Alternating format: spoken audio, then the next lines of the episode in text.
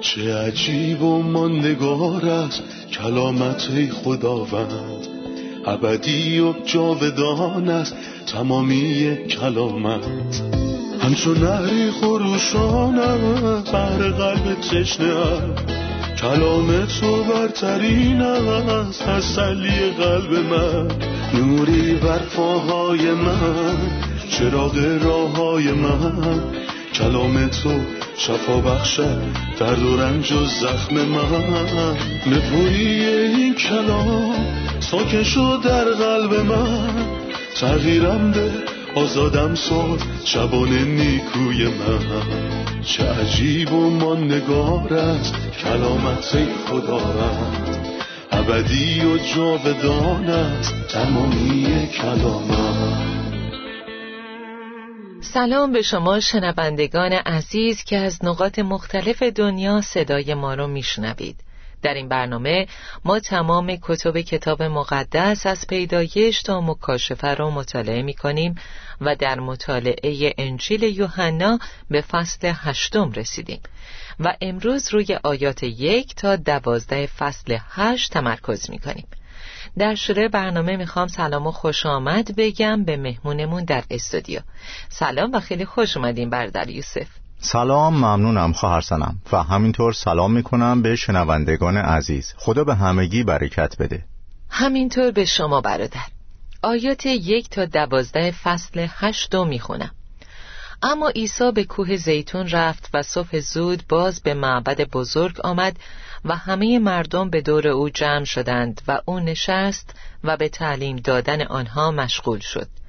در این وقت علما و فریسیان زنی را که در هنگام عمل زنا گرفته بودند نزد او آوردند و در وسط برپا داشتند. آنان به او گفتند ای استاد این زن را در هنگام عمل زنا گرفته ایم موسا در تورات به ما دستور داده است که چون این زنهایی باید سنگسار شوند. اما تو در این باره چه می‌گویی؟ آنان از روی امتحان این را گفتند تا دلیلی برای اتهام او پیدا کنند. اما عیسی سر به زیر افکند و با انگشت خود روی زمین می نوشت ولی چون آنان با اصرار به سؤال خود ادامه دادند عیسی سر خود را بلند کرد و گفت آن کسی که در میان شما بیگناه است سنگ اول را به او بزند. عیسی باز سر خود را به زیر افکند و بر زمین می نوشت وقتی آنها این را شنیدند از پیران شروع کرده یک به یک بیرون رفتند و عیسی تنها با آن زن که در وسط ایستاده بود باقی ماند. عیسی سر خود را بلند کرد و به آن زن گفت آنها کجا رفتند؟ کسی تو را محکوم نکرد؟ زن گفت هیچ کس ای آقا. عیسی گفت من هم تو را محکوم نمی کنم. برو و دیگر گناه نکن. عیسی باز به مردم گفت من نور جهان هستم.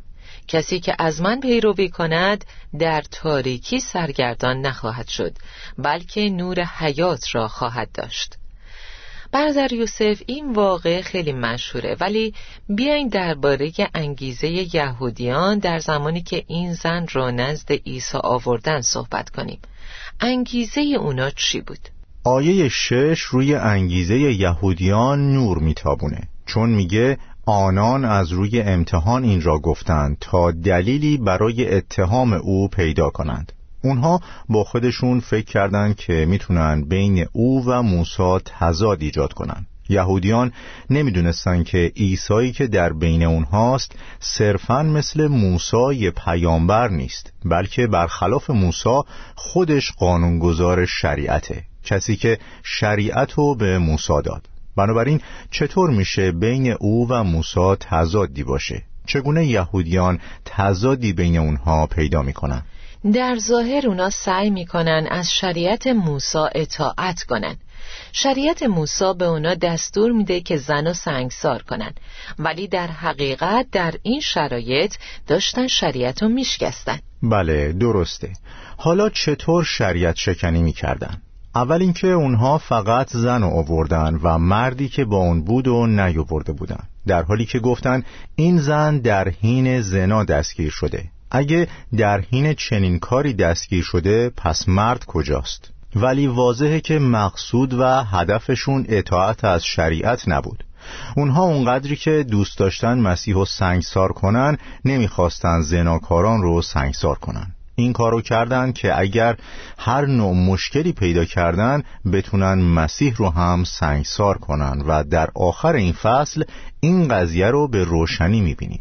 عیسی خداوند که تمام جلال از آن اوست خم شد و با انگشت روی زمین می نوشت چه چیزی می نوشت؟ در حقیقت برای این موضوع اندیشمندان توضیحات فراوانی دارند. بعضی ها بر این عقیده هستند که این دوبار خم شدن و نوشتن روی زمین تمثیلی از دو نزول مسیح و دوبار نوشتن درباره مسیحه دفعه اولی که مسیح خم شد یا نازل شد از جلال به گهواره اومد و در بین ما زندگی کرد. جزامیان زیادی و شفا داد و بعد روی صلیب رفت تا دوباره خم بشه. عجب داستان شگفتانگیزیه که محبوب من درباره زمان سهمگین مصلوب شدن به من میگه. ولی بعضی دیگه اینو به این شکل تفسیر می‌کنن. میگن دفعه اولی که مسیح خم شد اسم اونها رو روی زمین نوشت. بر اساس ارمیا فصل 17 آیه 13 که میگه آنان که از تو روی بگردانند بر خاک مکتوب خواهند شد. بعد بار دومی که خم شد به مزمور پنجاه ارتباط داره که میگه اما حالا تو را سرزنش نموده محکوم می‌سازم.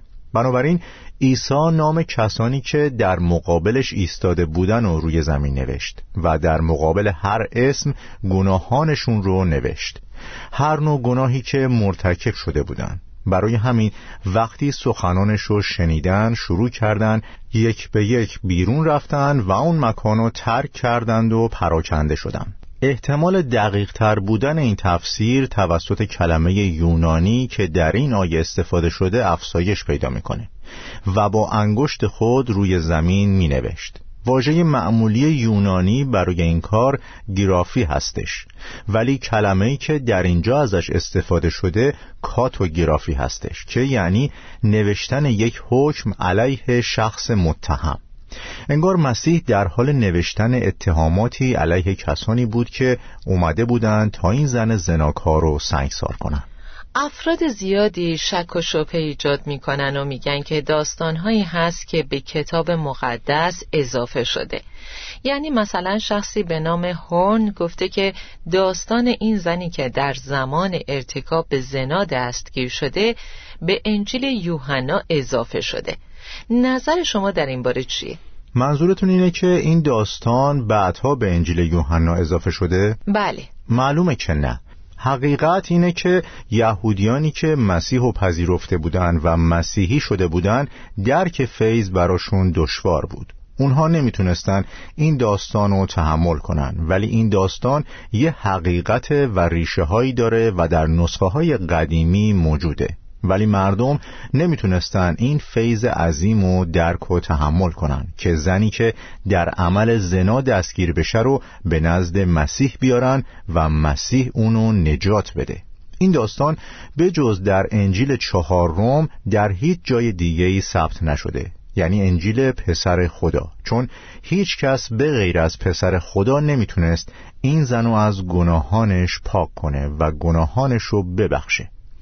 پسر خدا زمانی که زنی گناهکار رو دستگیر کرده و نزدش آوردن با اینکه شریعت خدا شریعت حقیقیه ولی چون او پسر خداست تونست زن و نجات بده.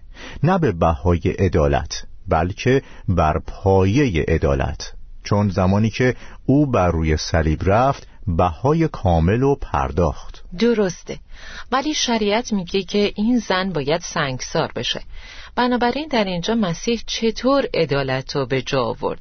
چطور عدالت و رحمت با هم انجام شدن؟ این عدالت زمانی اتفاق افتاد که مجازات اون زن بر مسیح اومد. یادتون میاد که در باغ جتسیمانی مسیح به اندازه پرتاب یک سنگ از شاگردان فاصله گرفت. انگار که سنگ هایی که اون زن باید باهاشون سنگسار می‌شد قرار بود به سمت مسیح پرتاب بشه. نه در باغ جتسیمانی بلکه زمانی که به جلجتا رفت. پولس رسول در رساله فیلیمون میگه اگر به تو بدی کرده است یا چیزی به تو بدهکار است آن را به حساب من بگذار. من اون کسی هستم که مرتکب کارهای احمقانه شدم. من گناه کردم ولی مسیح بهای اونو پرداخت کرد. نه فقط بهای کار اون زنو بلکه بهای هر گناهی که گناهکاران تمام دنیا مرتکب شدن. مسیح بهای کامل و روی صلیب پرداخت کرد. بسیار خوب. برادر یوسف اگه ممکنه موضوع جایگزینی رو بر اساس کلام خدا برامون واضح تر کنید. در این باره چیزهای زیادی وجود داره. در انجیل یوحنا همین کتابی که مطالعه می کنیم در فصل 19 زمانی که مسیح می‌دونست همه چیز تموم شده برای اینکه پیشگویی کلام خدا محقق بشه فرمود تشنه و بهش شراب ترشیده دادن. مسیح فرمود تمام شد این آیه در مزمور 69 ذکر شده چون می‌دونست که همه چیز تموم شده برای اینکه کلام خدا رو به کمال برسونه فرمود تشنه وقتی مزمور 69 رو بخونید می‌بینید که میگه تو آر و خجالت و رسوایی مرا میدانی آیا مسیح حماقتی کرده بود؟ آیا آر خجالت و رسوایی داشت؟ آیا عیب و کمبودی داشت؟ آیا این همون کسی نیست که در فصل هشت فرمود کدام یک از شما می‌تواند مرا به گناهی محکوم کند؟ نه او هیچ یک از اینها رو نداشت ولی گناهان ما رو بر خود گرفت و به حساب خودش گذاشت. در ادامه مزمور 69 میگه آر دل مرا شکسته و به شدت بیمار شدم. آیا مسیح آری داشت یا آر اون زن بود و آر تمام کسانی که شر میدارن مسیح این آرو به جای ما تحمل کرد تا بتونه بگه من هم تو را محکوم نمی کنم. تا زمانی که تو نجات و رهایی منو بپذیری من تو را از محکومیت معاف می کنم. ولی این مجازات رو خودم به دوش می‌کشم و تمام جرمها و کارهای بد تو رو به پای خودم می‌ذارم اگه من بخوام از یه زاویه دیگه به این داستان نگاه کنم اینطور میگم که این گروه از مردم که خودشونو نگهبان و ناظر بر مردم فرض می‌کنن این زنا در حین ارتکاب به زنا دیدن و خودشونو بهتر از اون می‌دونستن. اما زمانی که اونا زیر نور الهی قرار گرفتن ما متوجه میشیم که اونا هم همین مشکل داشتن. یعنی گناهکار بودن.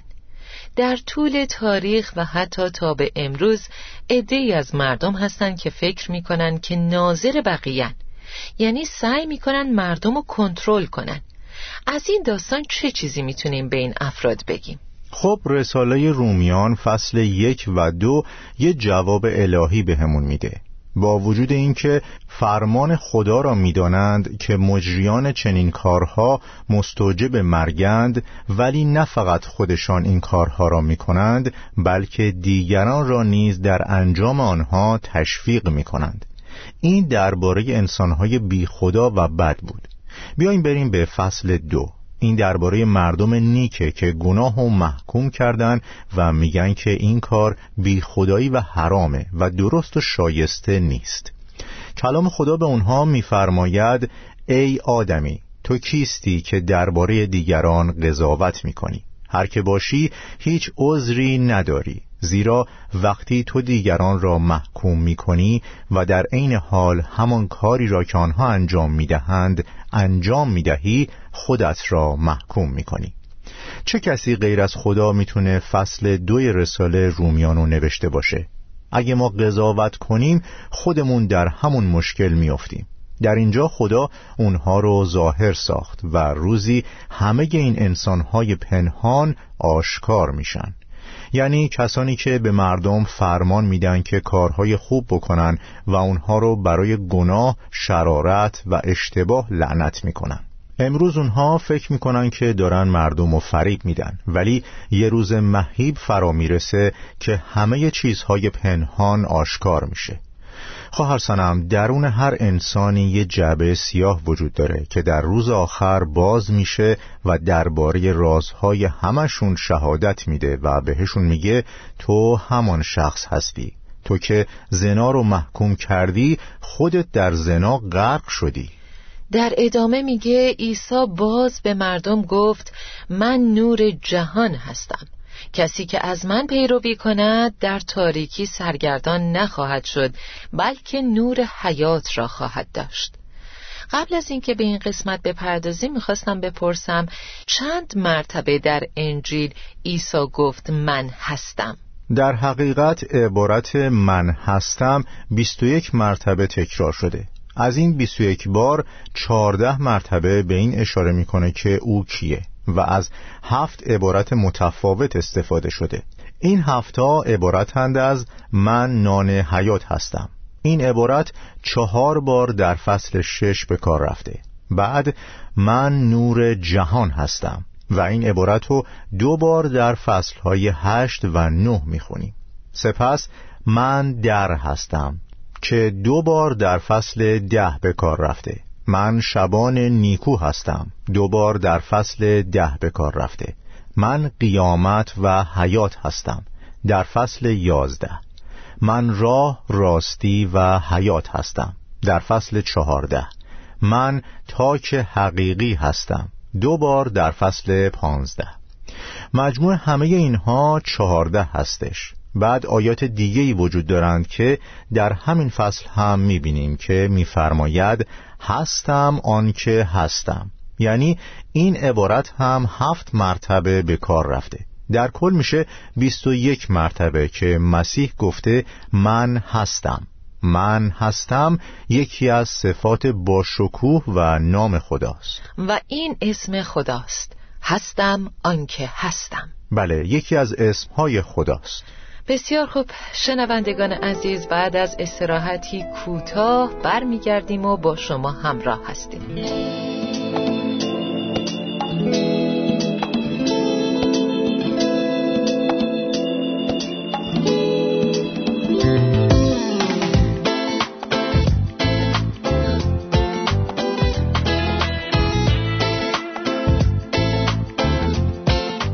برادر چرا خداوند در اینجا فرمود من نور جهانم؟ و یه چیز دیگه نگفت مثل اینکه من شبان نیکو هستم یا تاک حقیقی هستم. چرا خداوند به طور خاص در این واقعه فرمود که من نور جهانم؟ من اینو مرتبط با فصول قبلی می‌دونم یعنی فصل شش و هفت. ولی بیاید الان روی فصل هشت تمرکز کنیم. چرا خداوند فرمود من نور جهانم؟ چون به قول شخصی عیسی در اینجا به نور تشبیه شده و اون حشرات از نور فرار کردن. دقیقا مثل اینکه وقتی چراغی رو روشن می‌کنی اگه موش یا حشره در اتاق باشه فرار می‌کنه و از اونجا میره. این مردم هم فرار کردند ولی متاسفانه به کجا فرار کردند اگه شما یه روز از مسیح فرار کنید دوباره با او ملاقات می کنید چه بخواید چه نخواید پس شما یقینا روزی با او رو در رو میشید. در اینجا عیسی فرمود من نور جهانم. کسی که به قلبهای خسته شادی میاره مثل چیزی که برای این زن تیر بخت اتفاق افتاد. کسی که در تاریکی زندگی می‌کرد. ولی خداوند به او نور بخشید. برو و دیگر گناه مکن. ولی این نور بر دیگران هم تابید. برای همین اونها از نور او فرار کردند. ولی این مردم روزی با او ملاقات می‌کنن زمانی که هیچ راه فراری نیست و اون وقت کجا فرار می‌کنن این آیه که میگه و مردگان را دیدم که همه از بزرگ و کوچک در مقابل تخت ایستاده بودند به فصل هشت نسبت داره. اگه ما این فصل رو با فصل هفت مقایسه کنیم می‌بینیم که فصل هفت عید خیمه ها بود و در عید خیمه ها که یه مراسم مذهبی یهودی بوده به انجامش عادت داشتند و مسیح در وسط این مراسم بزرگ حضور داشته. اونها از حوز آب کشیدن و در مقابل خداوند در معبد روی زمین ریختند و مسیح درباره خودش در فصل قبلی چنین گفت که مثل صخره مزروب چشمه آب هستم. اگر کسی تشنه است نزد من بیاید و بنوشد. من همونم که به شما آب حقیقی میدم در فصل هشت با اینکه اونها با چراغ واقعی معبد و روشن کرده بودند عیسی بهشون فرمود من نور جهان هستم. کسی که از من پیروی کند در تاریکی سرگردان نخواهد شد بلکه نور حیات را خواهد داشت. اگه ما فصلهای شش، هفت و هشت رو با هم ترکیب کنیم به سه نماد جالب توجه از عهد عتیق می‌رسیم. و این ارتباط عجیب و بیمانند بین کتاب های عهد جدید و عهد عتیق رو به ما نشون میده. به ویژه انجیل یوحنا. در فصل شش درباره مننا به ما میگه. فصل هفت درباره صخره‌ای که ضربه خورده و فصل هشت درباره ابر و ستون آتش. که هر سه به عنوان نمادی به مسیح اشاره داره. وقتی مسیح فرمود من نور جهان هستم به این دلیل بود که قوم یهود در عهد عتیق ستون آتش و ابر رو دنبال می‌کردن بعد در ادامه میگه که کسی که از من پیروی کند در تاریکی سرگردان نخواهد شد بلکه نور حیات را خواهد داشت. درسته. صحبت های پایانی خداوند با این زن این بود که من هم تو را محکوم نمی کنم. برو و دیگر گناه مکن. آیا این کافیه که خداوند به کسی بگه برو و گناه نکن و اون شخص میره و دیگه گناه نمی‌کنه؟ یا مسیح بهش این امداد و قدرت رو میده که در نیکی زندگی کنه؟ این به شخصی بستگی داره که این حرفو می‌زنه. در اینجا اون شخص فرد معمولی نیست. در فصل پنج خوندیم که او با کلامش مردی رو که سی و هشت سال در بستر بیماری بود نجات داد. بعد بهش فرمود بسترت را برگیر و راه برو.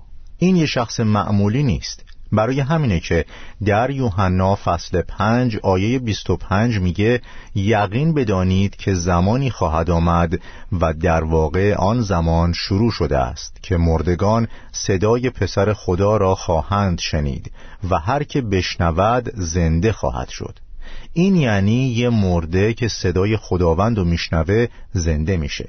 وقتی مسیح چیزی رو میگه کاملا متفاوت با زمانیه که من یا شما چیزی رو بگیم.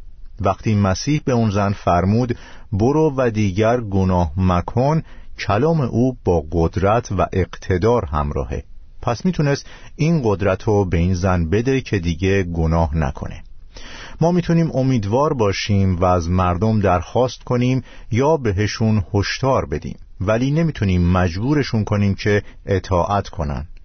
ولی مطمئن باشید که مسیح با یک کلمه زندگی خیلی ها رو عوض کرد. کلمه ای که مقتدره زیرا فرمان پادشاه قدرت دارد. پس چقدر بیشتر فرمان خدا قدرت داره. زیرا کلام خدا زنده و فعال و از هر شمشیر دودم تیزتر است. و در فصل شش میگه سخنانی که به شما می‌گویم روح و حیات است. شاید الان شخصی شنونده ما باشه که تصمیم گرفته به مسیح ایمان بیاره و ازش پیروی کنه. ولی از آینده میترسه. این ترس که دوباره گناه کنه.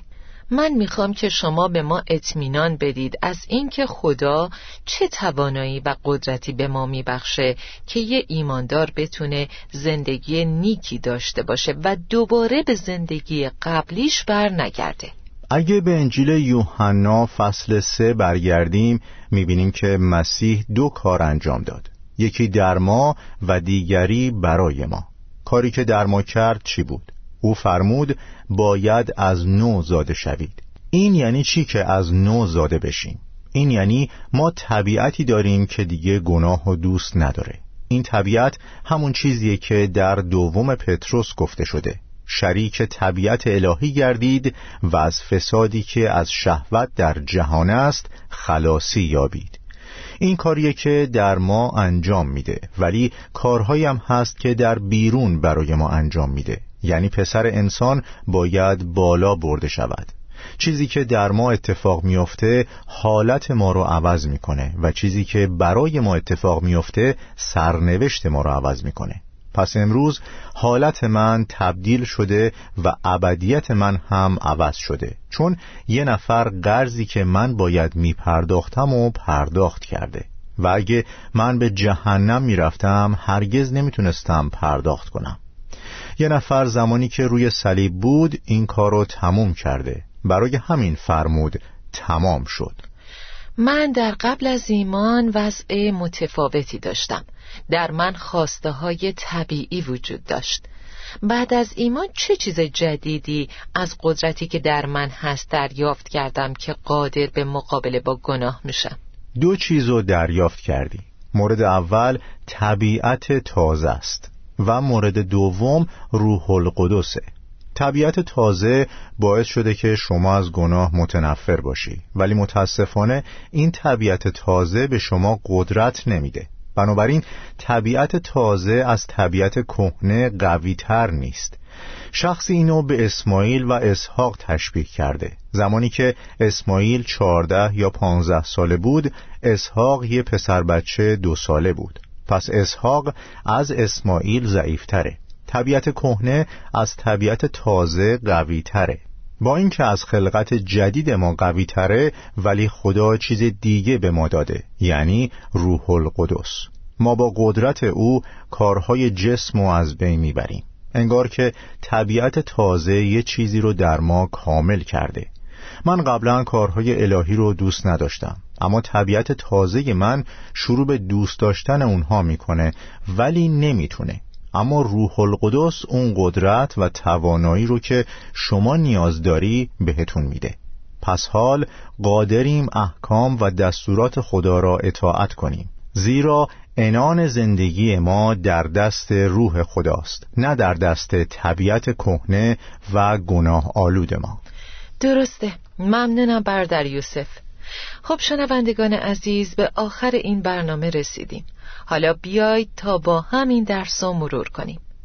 مردی هست به نام هورن که دربارش در این قسمت شنیدید. هورن میگه که چیزی که در یوحنا فصل هشت آیات یک تا یازده بهش اشاره شده داستان زنیه که در زمان ارتکاب به زنا دستگیر شده. و این داستان بعدها به انجیل یوحنا اضافه شده. این ادعا در واقع درست نیست و صحت نداره ولی اینطور گفته شده چون یهودیان در اون زمان قلبهای سختی داشتن.